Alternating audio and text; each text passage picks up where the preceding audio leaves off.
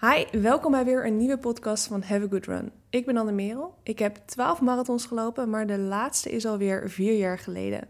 Op 16 oktober loop ik marathon nummer 13 in Amsterdam. Ik neem je mee in mijn voorbereiding. De hobbels, de bobbels, de runners highs en lows. Daarnaast gaan we het hebben over specifieke onderwerpen die met de marathon te maken hebben. Dat doe ik niet alleen, maar samen met mijn man en trainer Arthur. Tuur liep vorig jaar zijn eerste en naar eigen zeggen laatste marathon in 2 uur en 45 minuten. En hij geeft alweer meer dan 30 jaar hardlooptraining. Hij heeft dus wel iets van ervaring. Deze week gaan we het hebben over een onderwerp wat heel veel marathonlopers bezighoudt: voeding. Voeding voor de marathon, tijdens de marathon, na de marathon. Het is soms een hele puzzel om te kijken wat bij jou past. Daar weten wij alles van. We hebben er weer zin in. Jullie hopelijk ook. Let's go!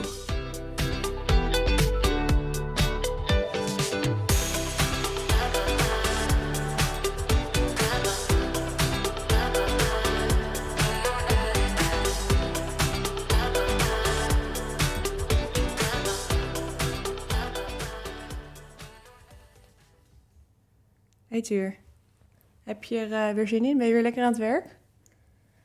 Ja, ja de, de scholen zijn weer begonnen hè. En eh, ik geef natuurlijk gymles. Dus eh, ja, op dinsdag was het gelijk uh, vol er tegenaan. En maandag had je een studiedag, dus toen moesten we ook al, ging de wekker ook al erg vroeg. Maar eigenlijk, het, andere jaren vond ik het moeilijker, die overgang van weer naar dat jij weer ging werken, dan dit jaar. Want um, wij werden gewoon de hele zomervakantie gewoon tussen zes en zeven wakker. Uh, met geluk. Het kon ook zijn dat we voor zes uur wakker werden. Ja, toen wij nog geen uh, kindje hadden, toen... Uh... Sliepen we wel eens uit tot half negen, negen uur in de vakantie. Toch? Ja. Nou, ja, acht uur. Ja, oké, okay, maar dan bleven we wel tot half negen, negen uur een beetje lanterfanten, zeg maar. En dan, en als ik dan moest werken, dan werd het ineens kwart voor zeven. Ja. Maar ja, nu met de baby is altijd zes uur wakker. ja. Wat op zich ook wel relaxed is, want dan uh, lekker, uh, kan ik even drie kwartier ja, gewoon een beetje spelen met de baby, bakje koffie erbij. Ze is geen baby meer, hè? Ze is een dreumes. Spelen met uh, onze dreumes. Ja, het, het grootste nadeel van dat jij weer aan het werk bent en het hebben van een dreumes is dat we deze podcast veel later opnemen dan ik had bedacht. Ik had bedacht dat we deze podcast um, afgelopen maandag of dinsdag al op zouden nemen. De voorbereiding heb ik toen ook gedaan. Dus een aantal dingen die ik wil bespreken, die, um, ja, die hebben eigenlijk meer betrekking op afgelopen week dan op deze week, zeg maar. Snap je wat ik bedoel? Heb jij je voorbereid op deze podcast? ja, jij niet? Nee, ik weet niet eens waar het over gaat. Ik, ik, ik zei net toch voeding? Ja, in, in je intro zeg je, uh, we gaan een podcast opnemen over voeding. Dus ja, nou ja. ja. Tuur ging met Pip in slaap, uh, slapen met Pip. Om ieder geval zorgen dat Pip ging slapen. En toen ineens was het stil en toen dacht ik, waar is Tuur? En toen lag Tuur even met zijn ogen dicht in bed. En ik zei, Tuur, we gingen een podcast opnemen. We moeten nu de podcast opnemen. Straks wordt ze weer wakker. Dus ja, Tuur die is echt vijf minuten wakker. Die heeft net wel koffie gedronken. Dus hij is wel een soort van uh, bij de mensen. Maar ja, ik moest even bijkomen van mijn uh, duurloop van anderhalf uur. Ja, je hebt een halve marathon in anderhalf uur gelopen. Uh, ja, 1 uur 35. 4.30 gemiddeld liep nou, ik. dat is best een mooie tijd. Ja, um, ik ben dat niet echt gewend uh, meer. Vorige week heb je het ook gedaan. Of beter ja. gezegd, zes dagen geleden. Ja, ik, ik heb... sinds mei ben ik weer aan het trainen. Mm -hmm. Het is nu begin september. Eind augustus ja, ik heb een aantal weken van uh, opgebouwd richting 40 kilometer. Toen ben ik heel lang op 40 gebleven. Mm -hmm. Toen liep ik om de dag. En toen ben ik uh, naar vier keer per week gegaan.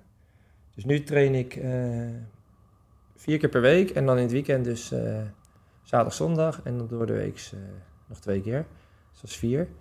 En nu zijn mijn kilometers sinds twee weken 55. En de duurloop heb ik ook opgebouwd. Um, de lange duurloop dan, hè? Ja. Van 14 naar... Ik heb eentje van 16 gedaan. Je hebt een van 18 gedaan. Nou, 17,5, 17,3 geloof ik. En toen wilde ik toch een keertje weer naar het heerlijke Meijendel. Zo lekker crossen daar. Maar om daar te komen is toch wel 5 kilometer hardlopen. En dan kan ik daar 12 kilometer, eh, Lekker lopen. of ja, of 11 kilometer, kan ik daar een beetje crossen en dan weer vijf terug. Vroeger gingen we daar met de auto heen, maar daar heb je nu gewoon echt geen tijd meer voor. Als ik eerst ga hardlopen en jij daarna, dan is, anders, ja, dan is de hele ochtend al voorbij. Het zou echt Ja. zonde zijn als we dan ook nog eens allebei naar Meijendeel zouden rijden. Dan ben je echt super veel tijd kwijt. Ja, nu ben je gewoon in anderhalf uur klaar. En, eh, want wat ik, wat ik altijd deed toen wij geen baby hadden, was... eh, ik, ging met, ik ging naar Albert Heijn, deed ik de boodschappen, reed door naar Meijendel, deed ik daar een lange duurloop van 1 Mhm. uur 20, 1 uur 30. Ging ik weer terug, ging naar de Franse bakker, ging daar in Mhm. de rij staan van 20 minuten. Minstens, minstens 20 minuten, ja. En dan pas naar huis. Dat was niet toen we nog geen baby hadden. Dat was in de periode dat eh, ik niet kon hardlopen. Dus toen, eh, of Is misschien wel- toen ik zwanger was en net, net toen hadden ze nog geen baby. Ehm, en net na de, nadat ik zwanger was, zeg maar, toen Pip net geboren was, toen deed je dat. Nee, nee. Ja, echt wel. nee, nee. Toen ben ik ook eh, gewoon vanaf hier eh, gaan lopen. Dat is niet waar. Nee, sinds we de baby hebben... Tuur, oké, laten we hier... Dit is niet boeiend voor onze luisteraars, maar ik sta bij mijn punt. Anyway, nu is het tijd om te vragen hoe mijn trainingsweek ging, Tuur. Hoe eh, gaat eigenlijk jouw trainingsweek? Ja, best wel goed. Eigenlijk eh, heb ik vorige keer toen we de podcast opnamen, toen had ik net één of twee goede trainingen gedaan. Had ik wel een, eh, had ik de hele zomer rustige duurlopen gedaan, echt super rustige duurlopen. De ene week 10 en de andere week 40. Ehm, en toen. 10 de, en 40? de ene week had ik 10 kilometer, de andere week had ik 40 kilometer van de zomer. Ja, dat kwam dat je ook in Oostenrijk in de bergen was. Ja, Daar- en daar dat heb ik je gewoon bewust had. niet hard gelopen. En ik had kiespijn. Ja. Dus dat was de reden waarom ik niet echt eh, goed kon trainen afgelopen zomer. Anyway, de vorige keer dat we de podcast opnamen, toen had ik volgens mij één of twee goede trainingen gehad. En inmiddels heb ik twee goede trainingsweken gehad. Dus daar ben ik wel heel erg blij mee, eigenlijk. En ik vind het ook gewoon leuk. En ik zit nu op een gemiddelde van ongeveer 60, 65, tussen de 60 en 65 kilometer per week. En ook verdeeld over twee trainingen. Dus zaterdag, zondag en dan dinsdag en donderdag. En op dinsdag gaat mijn wekker dan echt belachelijk vroeg. eh, vijf Verdeeld uur, over half zes. Vier trainingen bedoel je? Zei wat zei ik dan? Twee. Oh ja, maar oh ja, dat bedoel ik. Door de week doe ik maar twee trainingen, dat wilde ik zeggen. Oh ja. Belachelijk Eh, vroege wekker? Ja, vijf uur, half zes. Ik weet dat er mensen zijn die iedere dag zo vroeg opstaan, omdat ze zo vroeg naar hun werk moeten. Maar voor mij is vijf uur, half zes echt wel eventjes wennen. Ik loop ook meestal niet zo vroeg. Ehm, dus de eerste keer deze week dat ik zo vroeg ging lopen, toen de eerste kilometers echt mijn benen, ik kreeg ze gewoon niet opgetild. Het was 10 kilometer easy en dan deed ik nog 8 keer 30 seconden. Maar die 10 kilometer easy, volgens mij ben ik halverwege nog terug geweest omdat ik naar de wc moest voor de zoveelste keer. Toen moest ik mezelf weer even motiveren om naar buiten te gaan om de rest van mijn training te doen. Maar ja, ehm, ik vind mijn benen die waren nog niet echt wakker. En, eh, want jij ging volgens mij vijf voor zes de deur uit of zo, dat weet ik nog, deze week. Ja, Hoe laat ben je toen opgestaan? eh, half zes. Heb je dan iets gegeten ook? Ja, ik had een halve Morton solid rib. Maar dat was de eerste keer dat ik dat nam. En ik had gedacht dat dat, omdat daar zoveel koolhydraten in zitten, in zo'n reep van Morton zitten 40 gram koolhydraten. Dus ik dacht, ik neem een halve en dan heb ik 20 gram koolhydraten. En het is echt een super easy training eigenlijk. Dus nou, ik zou hem ook nuchter kunnen doen, maar laat ik dan die reep nemen. Alleen het was echt niet genoeg. Ik merkte echt dat ik echt berenhonger had na 8, 9 kilometer. Hey, over nuchter trainen gesproken, of, of, of heb je dat ook gepland om dat eh, te bespreken? Eigenlijk niet, maar... Want ehm, voor vrouwen is dat minder eh, slim dan voor mannen, geloof ik, hè? Ja. ehm, Dat heeft met hormoonhuishouding ja, te maken? Ja, je, ik heb dat even niet helemaal goed voorbereid. Ik weet even niet precies welke hormonen nou daardoor gestimuleerd worden. Volgens mij is het cortisol. En dat is het stresshormoon. En dat kan dan je cyclus in de war brengen en je energielevels. Dus Als vrouwen... als vrouwen... Nou ja, als, ik denk dat van één of twee keer nuchter trainen dat al helemaal niet erg is. En ik denk ook dat er vrouwen zijn die er misschien wel baat bij hebben. Ehm, maar over het algemeen wordt geldt dat voor vrouwen het, het minder werkt dan voor mannen.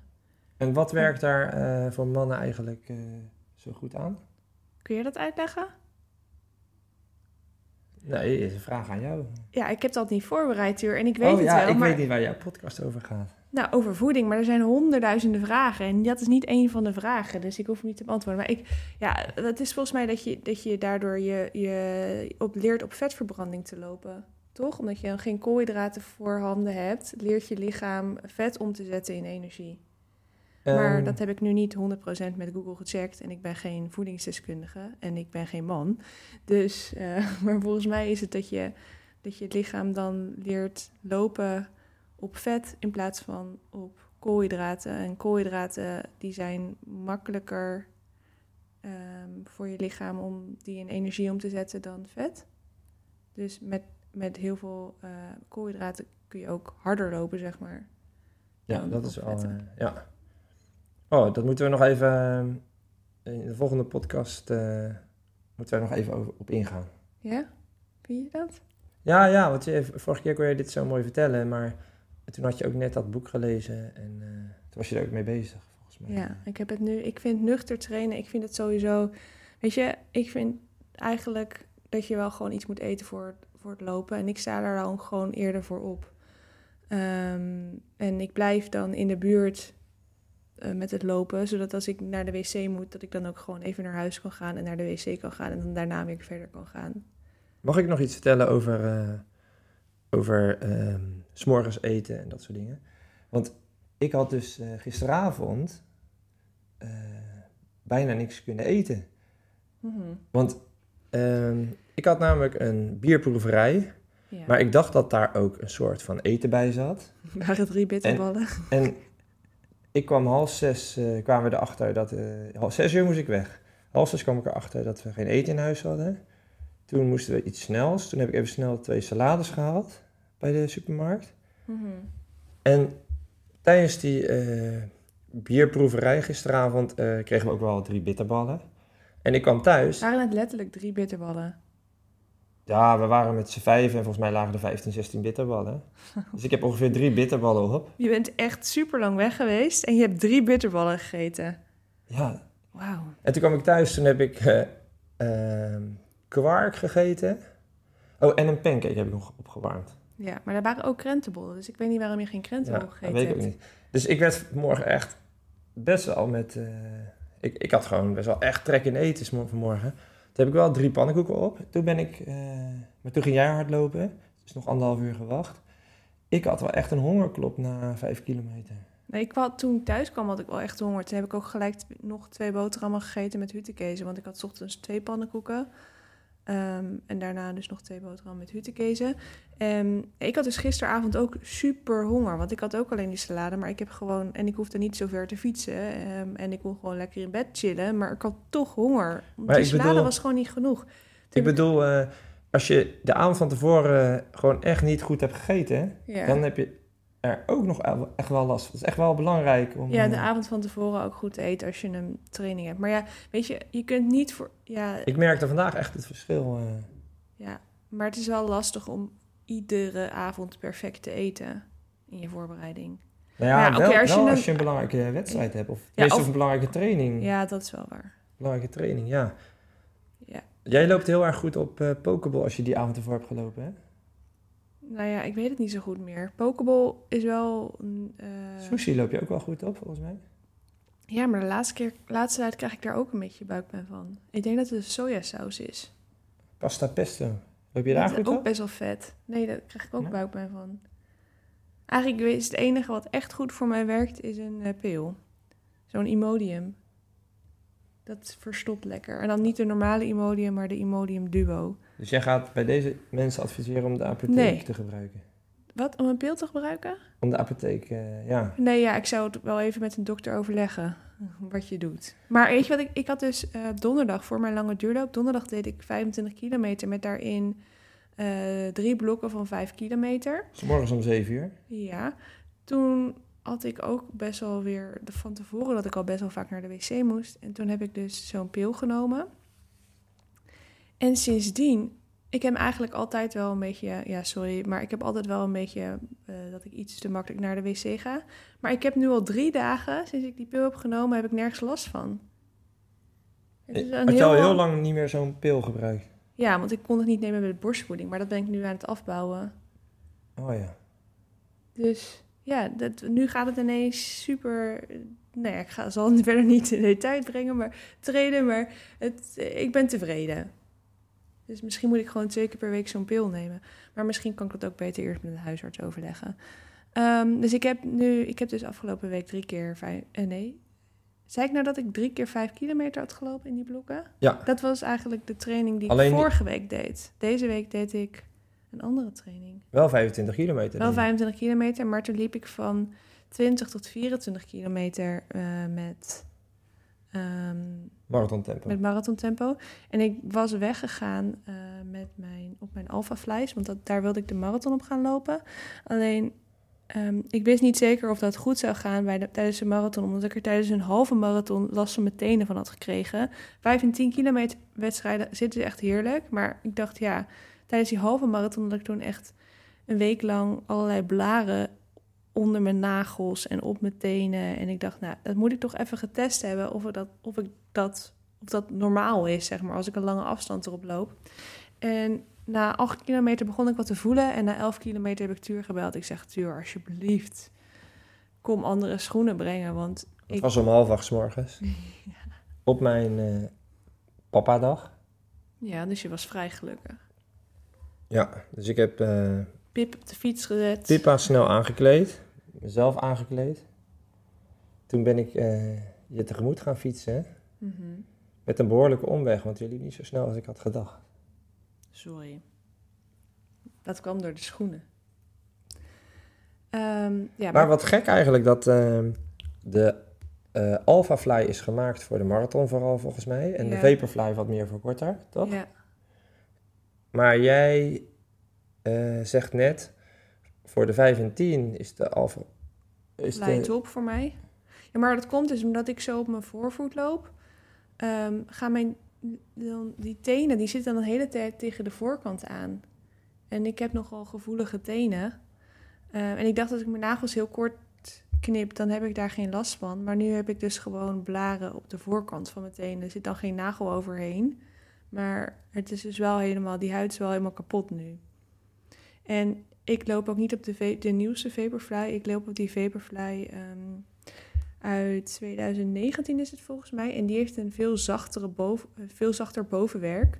En daar heb ik dus geen last van als ik met die teen, tenen tegen de voorkant aankom.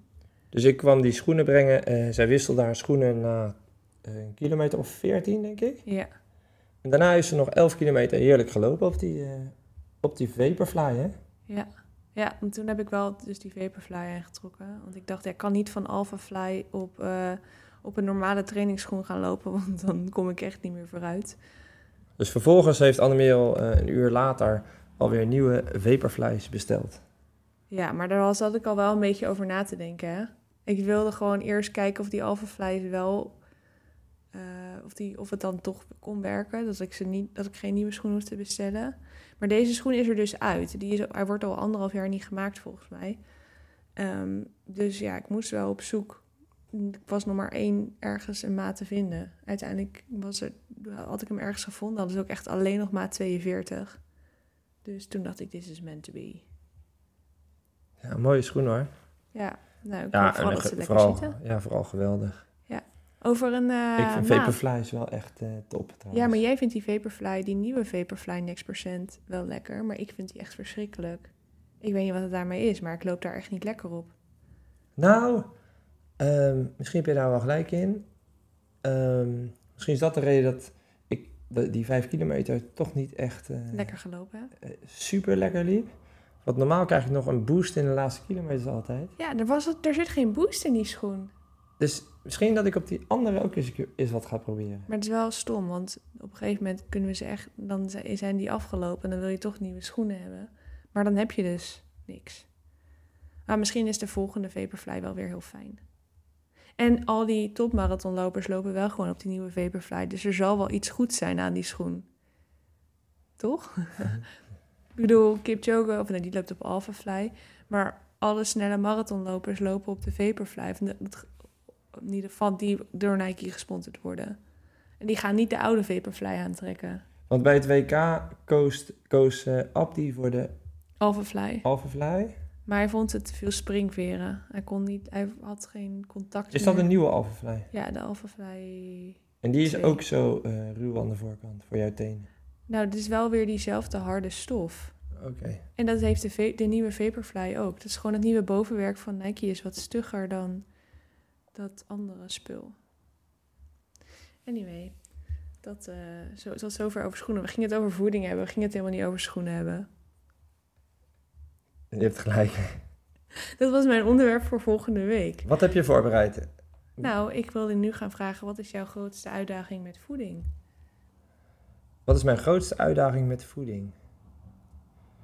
Ehm, nou ja, ik, ik heb wel. ehm, ik weet dat ik, dat ik als junior, eh, is heel lang geleden, Mhm. ehm, liep ik altijd 800, 1500 meter. Ja, En eh, dat ging allemaal goed. En zodra het 3000 of 5000 w- was, eh, kreeg ik wel echt last van mijn maag. oké. En, ehm, dus, en ook crossjes. Dus ik had, ik had het volgens mij toen gewoon niet voor elkaar eh, wat bij mij past. En, eh, maar dat komt, ja, eh, Je was je, junior. bent, je bent afhankelijk van, van wat je ouders voor je koken, denk ik ook. Ja, maar ook in die tijd was er misschien ook wel veel minder bekend over voeding. Ja. En ehm, op een gegeven moment had ik altijd een banaan. En toen ben ik erachter gekomen dat de, een banaan echt voor mij een boosdoener is. Als ik een banaan eet, dan eh, kreeg, ik, slecht? ik altijd bij een 5 kilometer na 3, 4 kilometer last van mijn maag. Maar als jij, jij maakt altijd pannenkoeken voordat je gaat hardlopen en daar stop je ook banaan in. Ja, één, één banaan st- stoppen we erin en die eten we met z'n drieën. Oké, dus klein- een klein beetje banaan kan wel. Ja, ja, precies. Ja.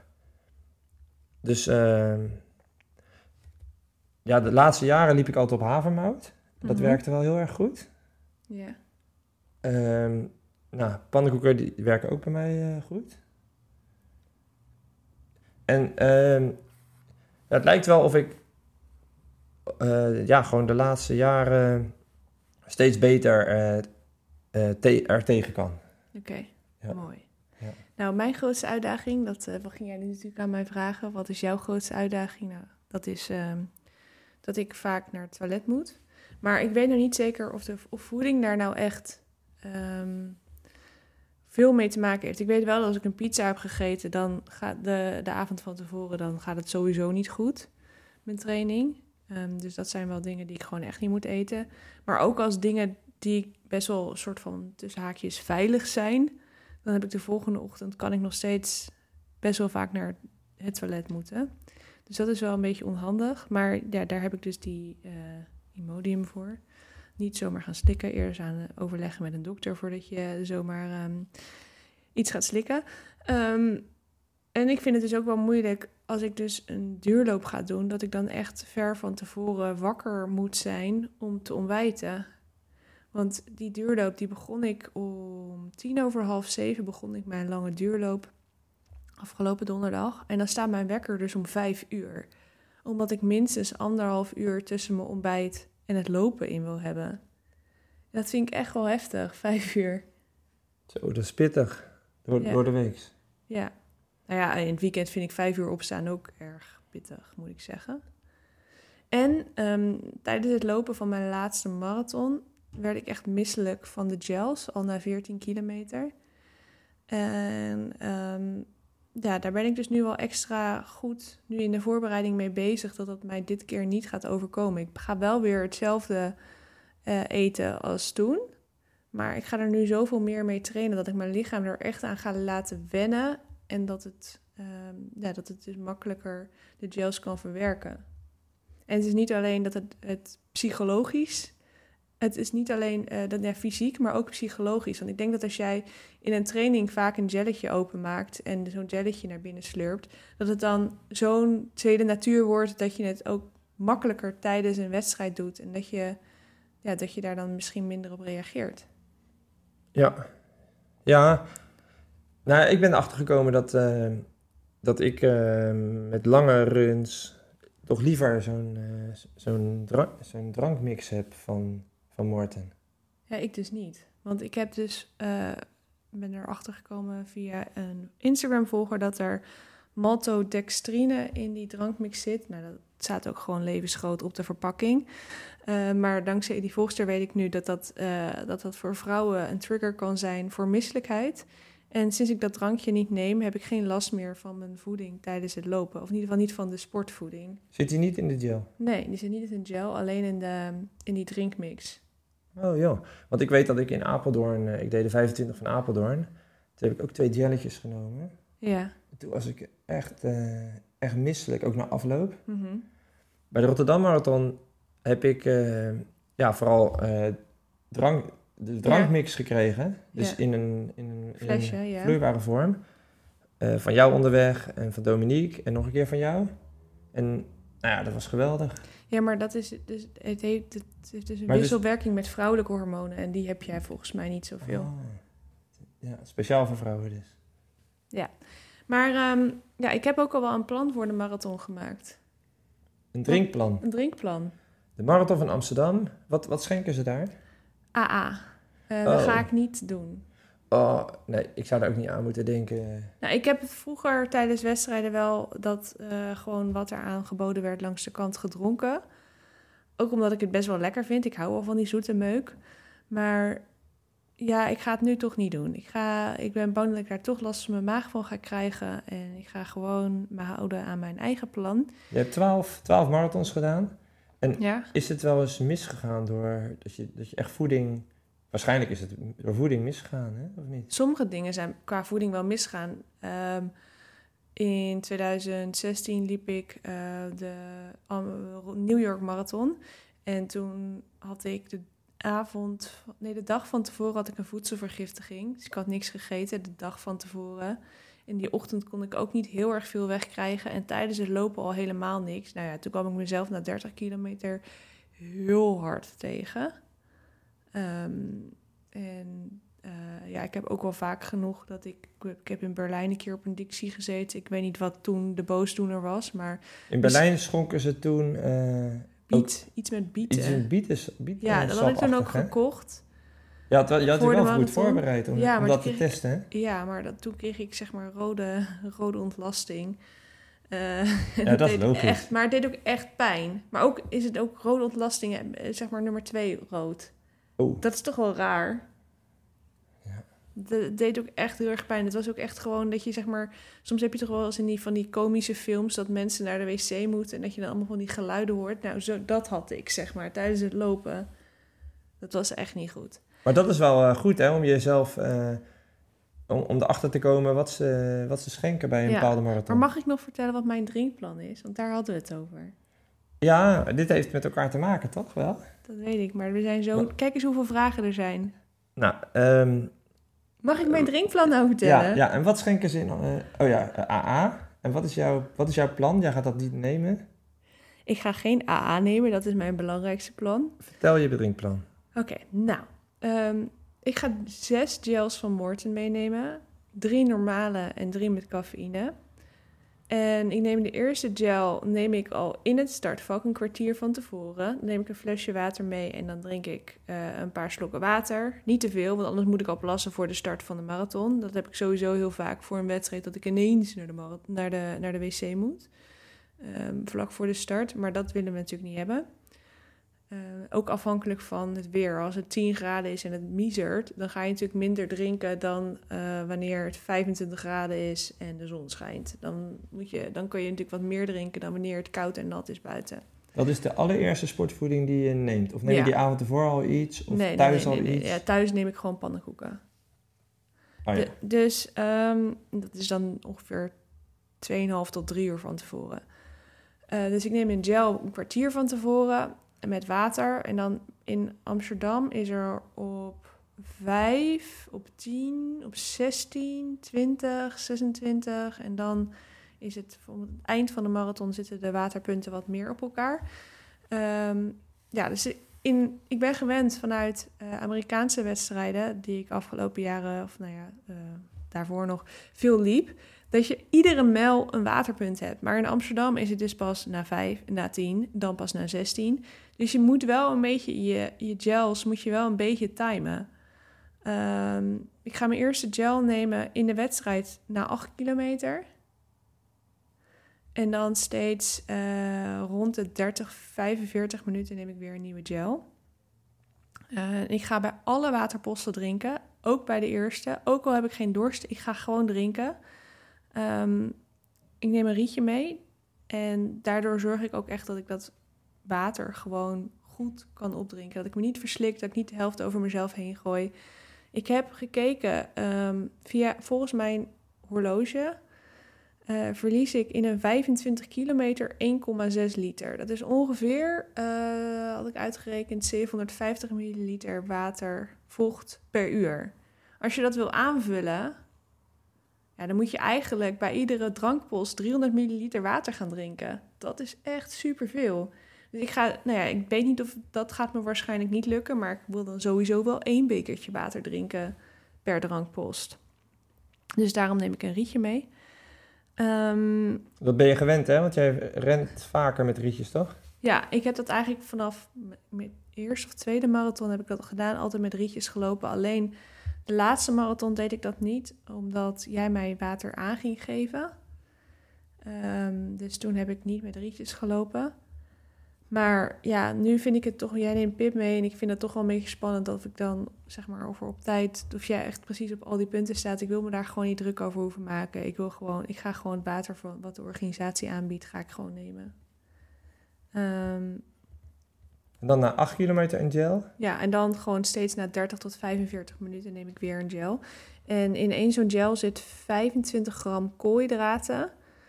Um, en het wordt aangeraden om per uur 30 tot 60 gram koolhydraten tot je te nemen.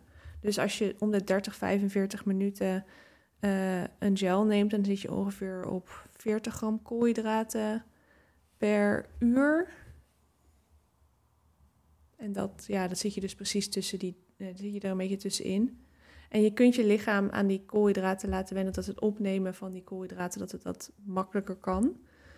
Uh, want als je te veel koolhydraten gaat eten, kan het natuurlijk weer effect hebben op je darmen. Um, dus daarom train ik er ook veel mee. En in trainingen af, mijn laatste training heb ik ook echt na 8 kilometer en na 15 kilometer een gel genomen. Alleen mijn laatste training, ik dacht dat er waterpunten waren op de punten waar ik die gel nam. Alleen dat was dus niet zo.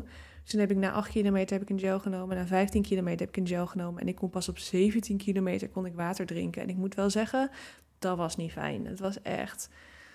Mijn mond was van 8 tot 17 echt zo'n zo zoet. En ik had echt zoveel behoefte aan water.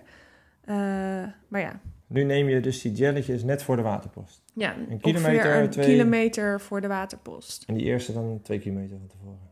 Uh, ja, omdat het anders dan is het te laat, denk ik. Ja. Dus ja.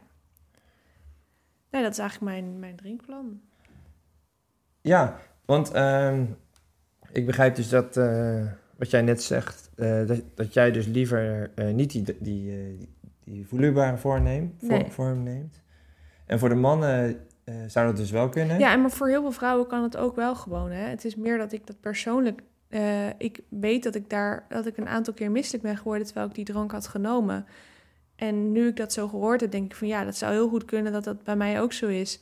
Ik kan het nog een keer gaan testen, maar ik heb eigenlijk, weet je, als je weet dat je ergens misselijk van kan worden, dan kan je ook zeg maar tuss tussen je oren gaan zitten dat je dan sowieso misselijk gaat worden, zeg maar. Ik durf het nu eigenlijk niet meer zo goed te testen. En het gaat nu goed zonder die drank. Dus waarom zou ik het doen? Ik vind die drank trouwens ook echt super vies. Ik weet niet, jij vindt het volgens mij wel te doen, maar ik vind het echt behanglijm. En um, want jij zegt, ja, ik word er misselijk van. Maar ook, uh, want ik heb bijvoorbeeld de, de avond van tevoren zo'n uh, die drank ja. genomen. Die uh, 320. Ja, nou, dat zou, dat zou misschien wel kunnen, maar ja, ik weet niet hoor. Dat doe ik echt niet voor mijn lol. Nee, oké. Okay. Oh ja, in Amsterdam dan doe jij wel. Ja, ik zou het misschien wel kunnen ja, doen. Ik zou het misschien wel kunnen doen, bijvoorbeeld voor een andere, voor als ik een duurloop van drie uur ga doen, mijn, lang, mijn langste duurloop dat ik dan de avond van tevoren zo'n zakje neem. Alleen als die duurloop dan niet goed gaat, dan is het ook wel dat je denkt, dan weet halen. Ja, maar dan weet je het toch ja, maar, maar, dan, wil je, dan moet, je, moet ik eigenlijk nog een andere keer ook die duurloop gaan doen. Want je wilt toch eigenlijk van die duurloop van drie uur... wil je eigenlijk ook wel graag een goed gevoel overhouden. En niet dat, je, dat die super slecht gaat. Nee, ja, ja, als je de reden weet eh, hoe dat kwam, dat die... Ja, maar dan heb je niet die drie uur in je benen. Nee, maar dan kan je onderweg eh, beslissen van, joh, eh, ik probeer het over vier dagen opnieuw. Ja, Het is wel jammer, maar... eh, ik weet het niet. Eh, to be continued. Anyway, we hebben echt super veel vragen gekregen via Instagram. Het is een onderwerp dat mensen duidelijk heel erg bezighoudt. We gaan de vragen zo goed mogelijk proberen te beantwoorden. Maar we zijn geen voedingsdeskundigen. Dus als je echt graag goed advies wil krijgen, dan zou ik je aanraden om met een sportdiëtist te gaan zitten. Wij beantwoorden de vragen uit eigen ervaring en een klein beetje van Google. En Tuur, die heeft de vraag nog niet eens gehoord. Dus die. eh, ja, sorry Tuur. De allereerste vraag is van Runners Life of Menno. Hoe lang van tevoren begin je met je moortendrankjes? Nou, daar hebben we het dus eigenlijk net over gehad. ja, Dat had ik eigenlijk niet gepland dat we het daarover gingen hebben. Ehm, anders had die vraag er niet gestaan. Maar jij, jij begint dus de avond van tevoren. ja, de avond van tevoren neem ik zo'n eh 320 zakje van Morten. En... eh, en De, av- zo- de ochtend. Maar hoe laat nam je hem dan? Weet je dat nog? eh, volgens mij twee uur voor de wedstrijd. Oké. Nam ik die eh anderhalf uur? Twee Ja. uur volgens mij. Ja, ja, en ik ben dus van plan om geen drankje van Maar ik morgen zou te nemen. ik zou het nog even eh, navragen. Precies, want ik had het toen ook gewoon gevraagd. in die stand. Oh, waar je, bij die stand. Oh, van de, ja, van de marathon. Van de Ja. Rotterdam Marathon, ja. toen ik mijn startnummer op ging halen. En, eh, maar die bevestigde ook eh, van wat ik eh, had gevonden via Google. Ada Geuze vraagt: drinken als je dorst hebt of volgens planning? Ik ben echt voor planning. Want- Zeker weten planning. Ja, Ja. want in de eerste kilometers heb je, is de kans groot dat je geen dorst hebt. Maar ja, je begint al wel vocht te verliezen. Dus het is wel belangrijk om gelijk vanaf het begin dat vocht meteen aan te vullen. Ja, ik deed in Rotterdam, eh, na vier kilometer nam ik hem al. Want ik wist ook dat er na vijf kilometer water was. En ik dacht, eh, joh, eh, na vier kilometer voel ik me nog geweldig. Dus dan is het ook heel makkelijk om, om zo'n zo'n jelletje te nemen. En dan heb je er gewoon, van dat jelletje heb je gewoon gelijk alweer profijt eh, de minuten daarna. Ja. Marion heeft een vraag. Eh, en de vraag is: kun je ook een marathon lopen met water en bananen als brandstof onderweg? Nou, daar heb ik dus eh, Google voor raad gepleegd. ik heb net nog even gegoogeld, misschien hoorde je me typen. Ehm, er zitten 23 gram koolhydraten in een banaan. Dus op zich, als je twee bananen zou eten per uur, dan, eh, ja, dan zit je op 46 gram koolhydraten. Dat is best wel prima. Oh. Maar als jij vier uur over een marathon doet, moet je dus acht bananen eten. En dat kauwen, nou, ik weet niet of jij wel eens al twee uur hebt hard gelopen en daarna en dan nog echt moet kauwen, een hele banaan kauwen. Tijd, ja, ik, ik heb daar mijn, mijn mondspieren, eh, mijn, al mijn energie gaat naar mijn beenspieren. Dus mijn mond heeft dan echt geen zin om nog een banaan te kauwen. Maar misschien als je eraan gewend bent, dat het dan wel kan. En jouw maag zou, en darmen zouden daar niet tegen kunnen. Ik heb het nog nooit getest. Maar ik ben ook wel klaar na anderhalve banaan. Ik zou Ja, maar na een half uur kun je toch misschien wel weer een banaan eten. Amsterdam heeft trouwens bij heel veel eh, drankposten ook bananen liggen. Dus dat is wel weer makkelijk. Maar het zijn dan denk ik vaak halve bananen. Dus dan zou je dus... Ja, dan moet je dus twee halve bananen steeds pakken. Ja, ik zou het zelf niet aanraden, maar ja, het kan denk ik wel. Volgens mij zitten er ook allemaal goede eh, mineralen in. Maar ja, dit is dus echt een vraag die ik eerder zou overleggen met een sportdiëtist dan met een influencer en een trainer. Ik, ik weet niet of het een feit of een fabel is, maar eh, ik, eh, ik kreeg al te horen dat eh, bananen slaapverwekkend zijn. Dus acht bananen, dan kom je Ja, behoorlijk... en ik heb dus gehoord dat bananen verstoppend zijn. Dus ik denk, maar dat is aan de ene kant alweer goed als je heel snel naar de wc moet. Maar als je acht bananen eet en dan dat je na de marathon, misschien kun je dan gewoon dagenlang niet naar de wc. ik weet het niet. Ik weet het niet. Oké, ehm, ik kreeg twee vragen die daar al een beetje mee te maken hebben. Van Lies Bookstagram en Jaap Piek. Wat zijn alternatieven voor jelletjes, gel snoepjes? Nou, je zou dus kunnen drinken. Je kunt Morten drinken. Ja. Ehm, je zou eventueel wel bijvoorbeeld jelletjes af kunnen wisselen met een banaan. Als je het echt heel prettig vindt om een banaan te eten onderweg. En ik denk dat er onderweg, er zijn ook wel recepten te vinden voor ehm, natuurlijke jelletjes die je zelf kan maken. Volgens mij met dadels. oh ja, die gebruiken ze in de bergen ook, hè? ja. Dus dat zou je misschien ook nog kunnen proberen. Ik heb daar zelf geen recept van. Ik heb daar ook geen ervaring mee. Want ja, ik lijkt mij zo. Dan moet je dat in een zakje doen en dat gaat dan zo kleven. Nee, het is voor mij te veel gedoe. Hey, en jij hebt ook eh, jelletjes met cafeïne. Ja. Eh, wanneer ga je die gebruiken? Op het einde? Daar heb ik eigenlijk nog niet heel erg veel over nagedacht. Maar nu neem ik steeds in mijn duurlopen of in mijn, en in mijn trainingen neem ik steeds eerst de normale gel en daarna de cafeïne. Als zeg maar aan het eind van de training neem ik pas de cafeïne gel. Maar ik weet niet, als je zes jelletjes tijdens de marathon doet, neem je dan steeds, neem je dan eerst drie normale en dan drie cafeïne? Ik denk juist dat het beter is om het af te wisselen, want anders dan krijg je misschien te veel cafeïne tegelijkertijd. Dus dat je eerst een normale, dan een cafeïne. Normaal cafeïne, normaal cafeïne. Toch? Ja, ja, ik weet niet precies hoe dat zit, maar misschien dat eh, cafeïne wel iets aan het einde van de race eh, eh, gaat helpen, vooral. Waardoor je, ja, waardoor je gewoon echt een boost kan krijgen. Ja. Nee, ik denk dat ik het liever afwissel met mijn, eh, zeg maar, mijn geschiedenis van eh, darmen, zeg maar, die niet, eh, die niet alles aankunnen. Ik weet dat ik die cafeïne aan het einde heb genomen toen.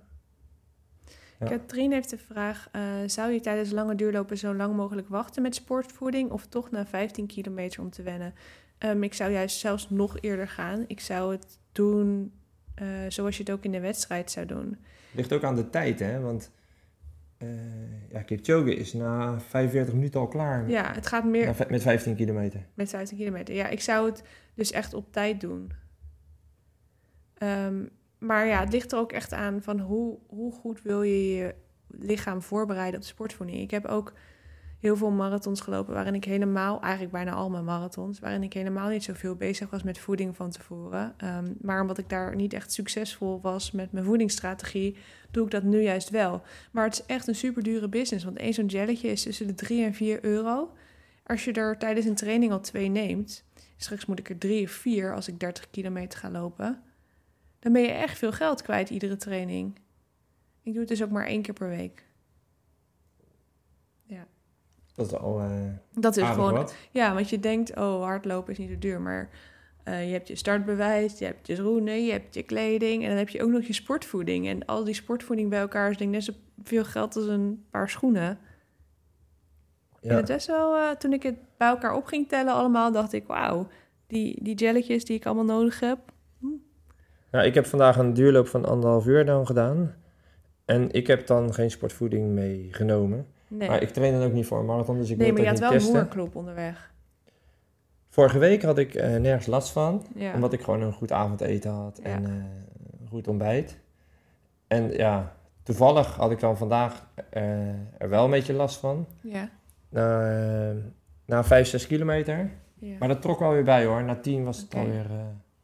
voelde ik me Ik alweer hoorde beter. trouwens, ik las trouwens laatst ook dat hardlopers vaak een slechter gebit hebben. En een van de redenen is dat ze zoveel jelletjes nemen. Omdat het zo zoet is. Super slecht voor je tanden. Ja? Ja, dus ik zou ook niet de rest van mijn leven iedere week die jelletjes naar achter klappen. Echt alleen in deze marathonstrainingsperiode.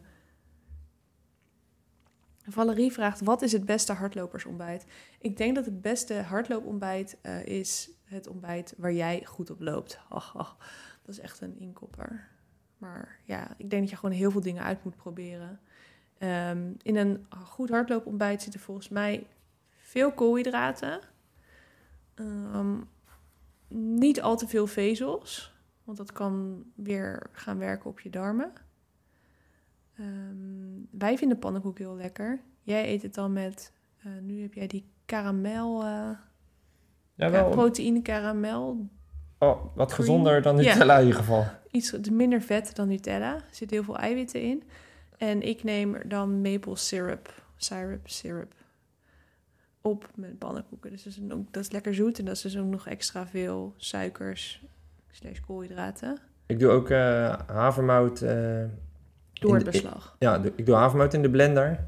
En dan doe ik dat ook nog door het beslag. Ja. Dan wordt het wat gezonder dan... eh, ja. Dan heb je wel weer wat meer vezels.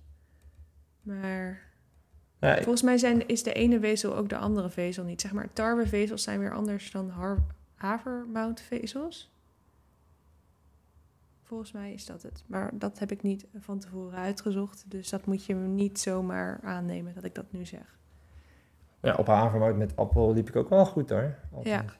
Ik zou gewoon testen, heel echt gewoon van alles testen. Maar ja, En ook de tijd eh, van tevoren, hè, als je het neemt. ja, Dus ik denk aan eh 2,5 uur voor de wedstrijd eh, eten. eh, 2,5 tot 3 uur, ja. ja. En dat ook gewoon testen in de training wat voor jou het beste werkt. Maar ik denk dat het voor de meeste mensen niet goed werkt om anderhalf uur, dichter dan anderhalf uur op de wedstrijd, eh, een groot ontbijt te eten. ja, ik heb ook wel eens iemand training gegeven en die had altijd last van, eh, van, haar, van haar maag bij eh, crosswedstrijden, lange wedstrijden. Echt, ja, gewoon dat, dat ze er ook gewoon echt last van had. Maar die bleek dus altijd gebakken eitjes te eten. Ja. Ja, dat eet ik ook wel eens voor een training, maar dat, dat ben ik ook van teruggekomen. Dat, dat kan ik echt beter daarna eten, want het werkt echt niet. ik ben één keer ontzettend misselijk geweest omdat ik s'avonds een pizza tonijn op had en daarna getraind. Oh, dat was zo erg. Na de, jij ging na die pizza tonijn ging je nog trainen. Ja. Ik weet Ja. wel dat ik een pizza tonijn op had en de volgende ochtend Zo ging misselijk. hardlopen en dat ik zo'n buikpijn had. Ehm, vraag van Ingrid Rook. Wat neem je naast gezonde voeding een week van tevoren aan sportvoeding? Jij neemt alleen de avond van tevoren die Morten drank. Ik neem eigenlijk niks specifieks van sportvoeding de week van tevoren. Probeer gewoon eh, in de aanloop van de wedstrijd steeds meer koolhydraten te eten. En eh, minder vet en eiwitten. Nou ja, dat doen wij eigenlijk eh, alle zware, na alle zware trainingen of lange trainingen nemen wij ook wel een eh eiwit koolhydraatpoeder. Hè? Ja. Nou ja, ik ben, Ja, er ik ben er de afgelopen weken heb ik het even niet gedaan. Omdat ik iedere keer kiespijn kreeg als ik het gedronken had. De Och, laatste twee, ja. drie weken. Nou, dan moet je goed naspoelen met water dan, denk ik. Ja, Sowieso goed je vocht aan maar ik, ik eet nu steeds hutekezen. Er zit ook heel veel eiwitten in. En het is ook nog super lekker en voedend. En kwark, eh, Maar dat is geen echte sportvoeding, hè? Dus bij sportvoeding denk ik aan jelletjes en zo. ja, maar je, je, je denkt wel aan eh, eiwitten natuurlijk. Eiwitten Ja. voor het slapen gaan, Ja. toch? Frenchie to go vraagt: Is het slim om in het uur voor de stort veel vocht en snelle suikers tot je te nemen?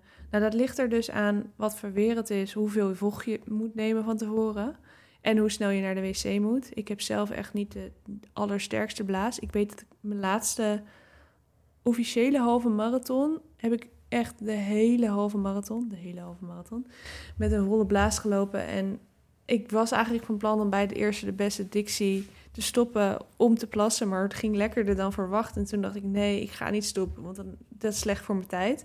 Maar dat was echt niet plezierig. Dus ja, toen had ik dus blijkbaar te veel gedronken. Ehm, ja, Wat ik wel vaak doe is, eh, als ik op zondag een wedstrijd heb, dat ik op zaterdag toch wel extra, eh, water drink.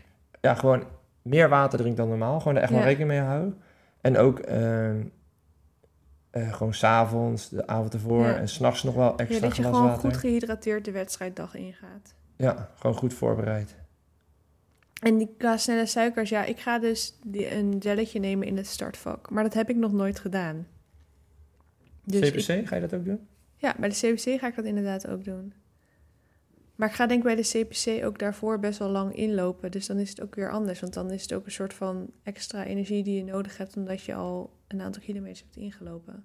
Maar ik weet nog niet zeker of ik dat ga doen. Want ik vind het toch ook wel weer jammer dat als je al 10 kilometer hebt gelopen... dat je dan wel een beetje moe bent tijdens de wedstrijd. Ik heb wel eens een 10 kilometer, de 5, de 10 en de halve... allemaal tijdens de CPC gedaan. Toen had ik na twee kilometer tijdens de halve al zo'n buikpijn dat ik begon te huilen van de pijn in mijn been. Buikpijn? Nee, dat bedoel ik niet. Pijn in mijn benen. Dat ik na twee kilometer al pijn in mijn benen had en dat ik echt na op de Houtrustbrug hier zo. Maar dat kwam, je had al de 5 en de 10 gedaan? Ja, Maar ook op, op gewoon op rustig tempo. Maar wat heeft dat met voeding te maken dan? Nou, dat heeft met voeding te maken dat ik... Nou, ik, ik ging nu even een, een zijweggetje in.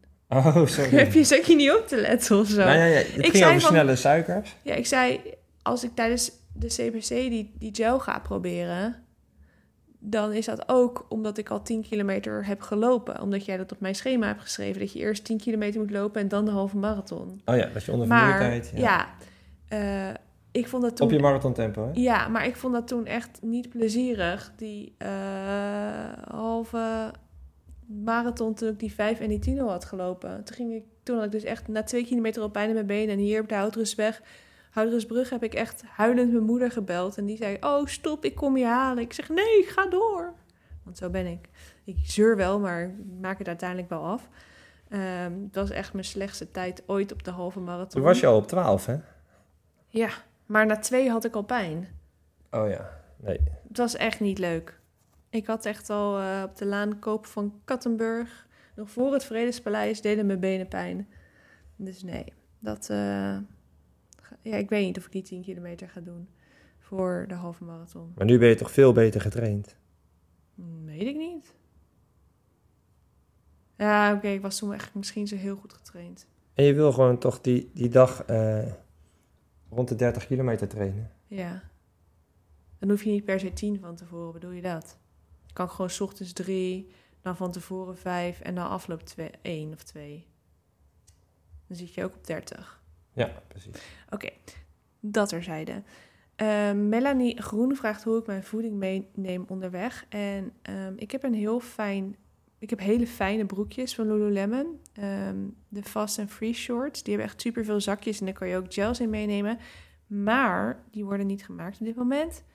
En ik zag onlangs een broekje van On Running. En die hebben de Sprinter Shorts. En dat zijn shorts... ehm, best wel kort zijn die broekjes, maar niet te kort.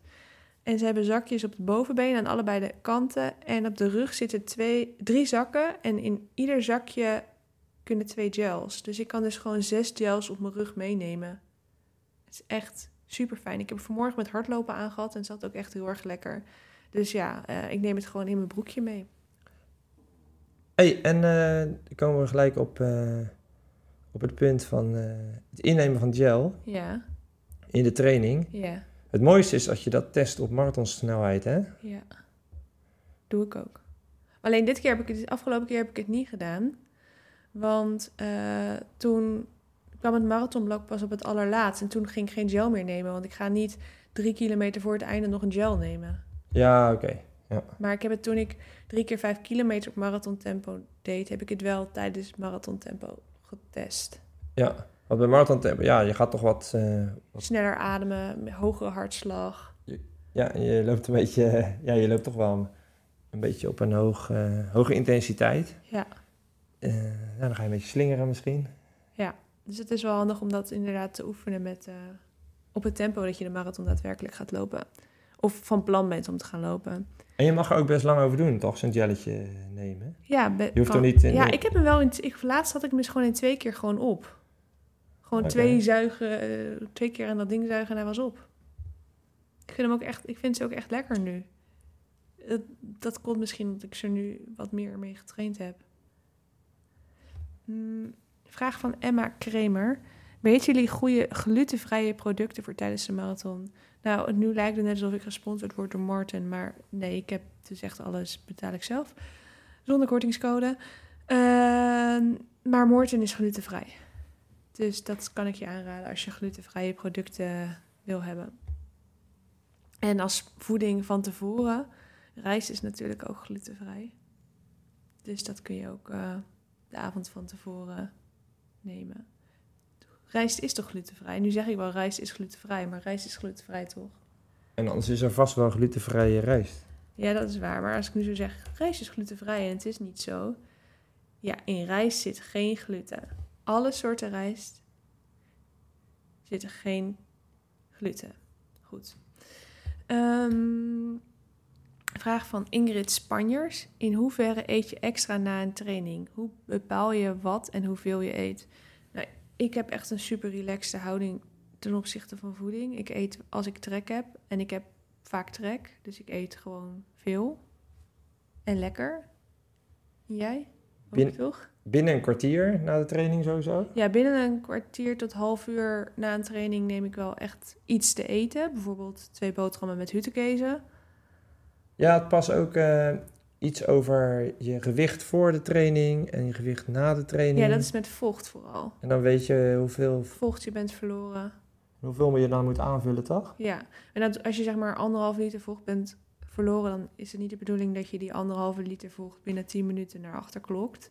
Maar dat je gewoon in de uren na de training zorgt dat je dat vocht weer op peil brengt. Ja. En, En ehm, als, je enig, als, je- als je tijdens een lange duurloop kan drinken, is dat natuurlijk geweldig. Ehm, wat ik wel mooi vond van, van Anne Merel toen het zo warm was, die had haar duizendjes gepland dat ze steeds uitkwam bij een water, eh, van Ja. waterpunt in de duinen. ja, En eh, nou, dan, dan nam ze weer een slokje en dan ging ze weer, hè? ja.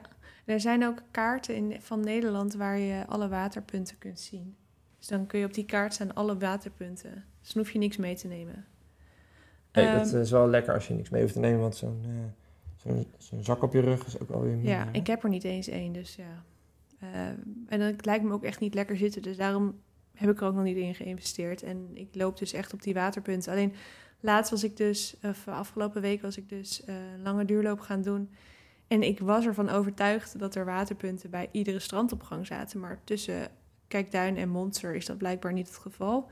Dus dat kwam ik wel eventjes van een koude kermis thuis. Gelukkig was het niet super heet en zonnig. Dus het was niet dat ik helemaal verdroogde, maar ja, ik had het misschien van tevoren wel iets beter uit kunnen zoeken of er water was. Ehm, maar ik eet op een dag dat ik een training heb gedaan, eet ik automatisch wel iets meer, gewoon omdat ik meer honger heb. En jij? Vooraf. Nee, gewoon, ze zegt in hoeverre eet je extra na een training? Het is niet dat ik echt ga kijken van eet ik wel genoeg calorieën, maar ik heb gewoon meer honger als ik getraind heb. Dus dan eet ik gewoon meer.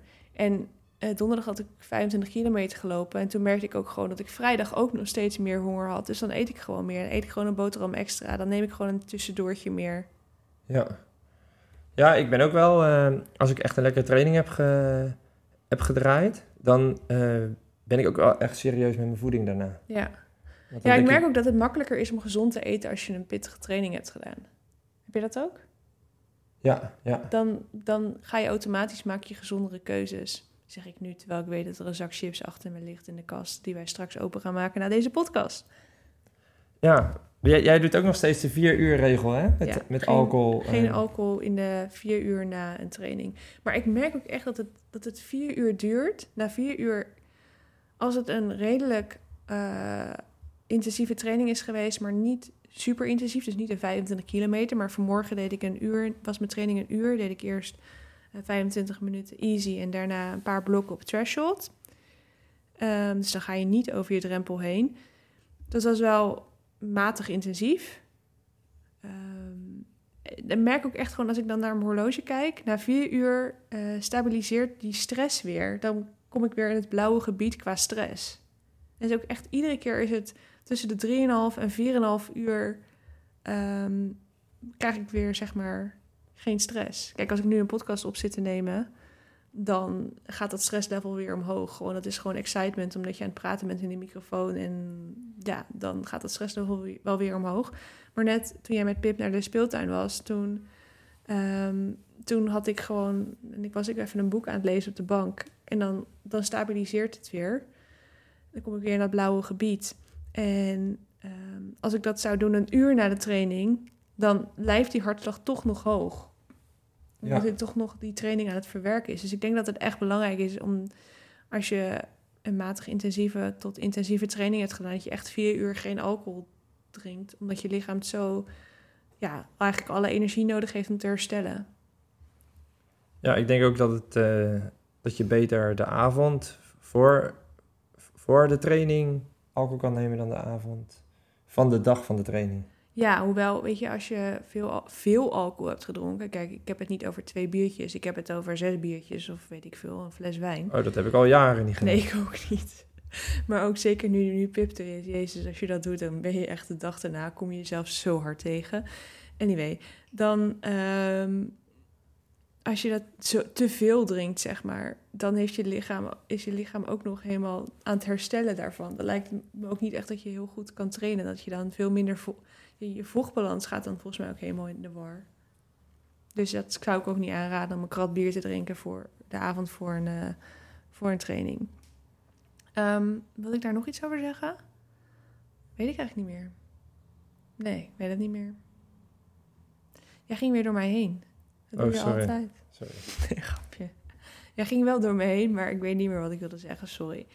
Ehm Jennifer Didderen vraagt, is je dagelijkse voeding nu ook aangepast of alleen kort voor de marathon? Nou, ik let nu gewoon extra op dat ik eh, geen dingen eet waar, waar ik ehm, heel veel last van mijn darmen van krijg. Maar ik krijg ook best wel last van mijn darmen van Chinees, maar, Chinees eten. Maar ik zit nu toch te twijfelen dat of misschien vanavond Chinees bestellen. Oh, want we hebben 10 euro korting hè, bij Uber Eats. ja. Nee, ik heb, daar, ik heb wel echt heel veel trek daarin. Maar dan moeten we het gewoon vroeg eten. Dan is het misschien morgenochtend. Morgenochtend ga ik een easy duurloop doen. En daarna eh, ga ik trainen met deelnemers van Have a Good Run. Ehm, dus dan, dan is het niet een mega intensieve training. Of in ieder geval dat tweede gedeelte is zo intensief als je het zelf maakt natuurlijk. Eh, dus dan kan, durf ik het misschien wel aan, Chinees vanavond.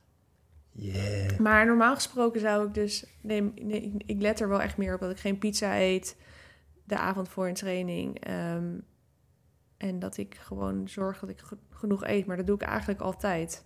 Ik kan dat wel hoor, een pizza de avond voor Ja, een jij training. wel, ja. Ik niet. Ja, maar ik merk ook gewoon als ik, dat ik ook gewoon... Als ik veel train, dat ik meer energie nodig heb. Dus dan ga je automatisch meer eten. Maar ik merk ook dat ik sneller een groen sapje maak. Omdat ik dan denk, oh, daar krijg ik energie van. Dus dat neem ik. Ja. Weet je wat ik wel fijn vind? Dat, eh, dat jij dan nu... eh, ja, jij gaat... Jouw ogen zijn gericht op de Amsterdam Marathon eh, de komende maanden. Ik merk Ja. gewoon dat jij daar wel echt mee bezig bent. Mm, Ja, En mijn ogen zijn CPC. gericht op CPC. En dat is wel fijn dat, dat we dat allebei dan hebben. Dat we eigenlijk allebei iets hebben om naartoe te leven. Wil je ook de Zevenheuvelenloop doen? Nijmegen is wel ver. Dat is wel mooi. eh. Ik ben er nog nooit geweest. Maar ik ga hem niet lopen natuurlijk, want het is... Wat is het? Vijf weken na de marathon of zo? Ja, vijf weken na de marathon. Dat lijkt mij geen succes om dan alweer 15 ki- kilometer te gaan lopen. Maar dat is mooi, want één van ons kan maar lopen. Ik vond het wel leuk. eh, ik heb volgens mij twee keer meegedaan. Ik ben er nog nooit geweest. Volgens mij ben ik überhaupt... Ja, ik ben twee keer in Nijmegen geweest. Ja, ik kreeg Drie een, keer in eh, Nijmegen geweest. Ik had een mooi startvak toen. Want ik heb toen eh, in een groep gelopen met eh Jip Vastenburg en Bram Som. Oké. Alleen die konden wel heel mooi versnellen. toen moest ik even passen. Oké, vraag van Kelsey Hollebeke. Na hoeveel kilometer neem je voeding tijdens een halve marathon? En welke? Ehm, oh nee, er wordt iemand wakker. Wil jij Pip halen? Ja, ja, ik ga haar halen. Oké, er komt nu Dus ga jij lekker door? Ik ga lekker door. Je mag er wel halen hoor. Ehm nou, hoeveel kilometer neem je voeding tijdens een halve marathon en welke? Ik ga ook gewoon voor Morten en dan neem ik eh, na 7 en na 14 kilometer neem ik een gel en ook eentje in startvak. Dus drie gels. Eh, heb ik nog nooit gedaan tijdens een halve marathon. Ik zijn ook mijn halve marathons dat ik helemaal niks eet. Maar omdat ik nu in voorbereiding ben op een marathon, wil ik sowieso wel eventjes weten hoe dat valt op wedstrijdtempo. En daarnaast ehm, denk ik ook wel dat het je meer energie geeft, dus dat je beter kan lopen. Vraag van Monique. Lukt het je al rennen te drinken en neem je water of sportdrank dat aangeboden wordt? Nou, hier hebben we het eigenlijk al een beetje over gehad. Ik neem water en dat drink ik met een rietje. Ehm, dus dat gaat best wel goed. Kun je het gewoon rustig opdrinken zonder het over jezelf heen te gooien. Ik heb ook wel uit bekertjes gedronken, maar ik moet wel zeggen dat het vaak wel gedeeltelijk over mezelf heen komt. Eh ligt er ook aan hoe hard ik loop. Als ik wat rustiger loop, kan ik het wel iets makkelijker drinken. Ehm, dus tijdens een marathon gaat het makkelijker, bijvoorbeeld dan tijdens een, eh, een 10 kilometer wedstrijd. Niet dat ik vaak tijdens een 10 kilometer wedstrijd water drink. Oh, daar komt iemand aan. Eh, Jen vraagt hoeveel jelletjes neem je mee voor een marathon en vanaf welke kilometer neem je erin? Nou, ik denk dat het heel belangrijk is om te kijken van hoe lang doe jij over de marathon. En dan, eh, want iemand die drie uur over een marathon doet, heeft denk ik minder gels nodig dan iemand die er zes uur over doet. Omdat het eigenlijk moet je gewoon kijken hoeveel jelletjes je per uur neemt en niet per aantal kilometers. Dus ja, ik neem er eh, ongeveer om de 35 uh, om de 30 tot 45 minuten neem ik een gel. En ik zorg ervoor dat ik ongeveer uh, 40 gram koolhydraten per uur heb. Nano zegt: Hoe zorg je ervoor dat je niet hoeft te plassen onderweg zonder dat je te weinig drinkt? Um, dat vind ik ook echt super lastig. Uh, vooral van tevoren. dat je niet in het startvak al moet, moet plassen. Um, ja, het is echt gewoon trainen. Trainen en hopen op het beste dat je niet hoeft te plassen. Afgelopen duurloop heb ik voor het eerst um, dat ik gehad dat ik na 10 kilometer ineens naar de wc moest om te plassen. Heb ik echt nooit dat ik het zo ver in een duurloop uh, of een training heb dat ik ineens naar de wc moet. Uh, maar toen ben ik dus na 16 kilometer, nee, 14 kilometer ben ik eventjes uh, de bosjes ingedoken. Het was heel vroeg nog en volgens mij heeft niemand het gezien. Maar ja, dat wil ik natuurlijk voorkomen tijdens de marathon. Dus ja, als het wat, wat, wat kouder is en wat natter, dan moet je gewoon zorgen dat je wat minder drinkt. Want dan, ja, dan, dan verlies je ook wat minder vocht dan wanneer het super heet is. Um, wat ja. ik wel weet is uh, dat ik in mijn voorbereiding op de Rotterdam Marathon had ik soms al in een lange training dat ik naar de wc moest. Maar ik dacht, ik ga het proberen uit te stellen. Uit te stellen. Ja. En na uh, ja, tien minuten later was ik het vergeten. Ja, dat had ik dus ook gedaan tijdens die halve marathon. En toen heb ik, dacht ik, ik stel het uit, ik stel het uit, ik stel het uit. Maar ik had gewoon 21,1 kilometer buikpijn. Dat is echt niet lekker. Nee, nou, ik had meer geluk. Ja. Ja, ja want ik was even met Pippa uh, ja. uit bed te halen. En ik hoorde jou, uh, iemand had de vraag hoeveel jelletjes neem je mee? Ja. En je kan natuurlijk ook combineren, hè? Met, uh, want jij Sportdrank, ja. Ja, of jij hebt toch van die snoepjes? Ja, je hebt ook gel snoepjes inderdaad. Van, ik heb dan je hoeft niet van steeds hetzelfde... Ja, je kunt het ook afwisselen. Uh, maar dat moet je natuurlijk ook wel testen in een training of dat voor jou werkt. Je hebt ook bijvoorbeeld ook gel snoepjes van Powerbar. Die cola snoepjes, die heb ik tijdens eigenlijk mijn eerste tien marathons altijd gebruikt. Maar die moet je wel veel vaker nemen, omdat uh, vijf jelletjes staan gelijk aan. En uh, vijf snoepjes staan gelijk aan één gel. Dus als jij uh, eigenlijk twee gels per uur wil, dan moet je dus tien snoepjes per uur. Dus dat betekent dat je iedere zes minuten zo'n snoepje moet nemen. En op een gegeven moment word je dat wel een klein beetje zat, moet ik zeggen. En je moet al die jelletjes, die snoepjes ook maar weer meenemen. Dat is ook niet heel handig. Tenzij je mensen hebt die ze aan kunnen reiken. Ja, alleen ik krijg daar dus stress van. Want ik ben dan bang dat die mensen mij missen of dat ik die mensen mis. Dat, ik wil gewoon tijdens de marathon wil ik zoveel mogelijk van dat soort dingen die fout kunnen lopen uitsluiten. Dus ik wil ja. gewoon zelfvoorzienend kunnen zijn tijdens de marathon. Ja, nou ja, ja. Jij stond bij mij uh, op twee punten. Ja. En dan had ik Dominique nog op een punt. Ja, maar ik gaf jou het verkeerde aan. Kreeg jij daar geen stress van? Ik ben er uiteindelijk, heb ik dus tegen mensen langs de kant gezegd... Let op mijn kinderwagen. En toen ben ik met een dikke jas aan, terwijl ik nog niet eens kon hardlopen na de bevalling, ben ik achter jou aangerend. Ja. Omdat ik het verkeerd had aangegeven, moest ik dus op 4.00 tempo vanuit stilstand, terwijl ik nog niet eens kon hardlopen, moest ik die drank aangeven. Toen Ja. moest jij, ben jij nog zelfs een stukje teruggerend, volgens mij, om hem aan te pakken. Ja, Dat wil je toch niet tijdens je marathon? dat was na eh, een kilometer of 19. En als ik eerlijk ben, Heeft dat je gebroken? nee, nee, nee. Eh, zat ik op dat moment er toch al een beetje doorheen, omdat ik na 17 kilometer al pijn in mijn hamstring kreeg. En toen riep die man, die DJ riep, jullie zijn nog lang niet op de helft. Zo erg was dat. Ja, Oké, dus jij wil zeggen dat je het niet erg toen vond? dacht ik, eh, joh, eh, ja, nou ja, dan maar één drankje gemist. Ja, Maar dat kan wel, had wel grote gevolgen ja, kunnen hebben. Ja, dus ik heb mijn bekkenbodem heb ik op het spel gezet voor, eh, voor dat drankje. Maar het was ook gewoon stom. Waarom wist ik niet dat jij een drankje wilde? Waarom dacht ik dat jij een gel wilde? Ik weet het niet. Nou, anyway, dat, eh, dat is dus een van de redenen waarom ik, waarom ik graag alles zelf meeneem. Nou ja, ik had jou gevraagd, ehm, wil jij eh, op dat punt het drankje en de gel geven? En die gel zou ik dan later gaan gebruiken. Ja. Maar jij gaf alleen de gel, dat was het. ja, omdat ik de vorige keer ook al een drankje had gegeven. Dus ik dacht, nu wil die een gel. Ik heb gewoon niet goed geluisterd. Ja, nee, ik was er tijdens de training achtergekomen dat ik eh, best wel eh, veel eh, kon drinken. Ja. Want ik had die, die gel, die, dat, nee, die poeder had ik in een, een oud AA-flesje Oh gedaan, dat met een dop. het, ja. ja. En op die manier kon ik toch wel 300 eh, milliliter drinken. Ja, dat was wel goed. Dat was goed te doen, niks kwam over me heen.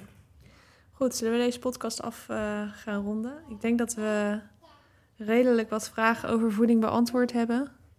Leuke vragen. Ja, ik vond ook echt super veel leuke en informatieve vragen. In ieder geval vragen waar we een soort van informatief, semi-informatief antwoord op konden geven. Wat staat er voor jou deze week op het programma? Ehm, ja, ik ehm, moet nu wel iets gaan doen met eh, lange eh, Blokken? blok- blokken in, Ja. op, eh op half marathon tempo, denk Ja. ik. En want ik heb nu wel veel uithoudingsvermogen getraind de laatste tijd. En wat meer eh duizendjes, Ja, 400 dus wat 200 harder, zeg maar. Wat Ja, korter. ja. Dus nu wil je eigenlijk twee kilometer op halve marathon tempo bijvoorbeeld gaan doen.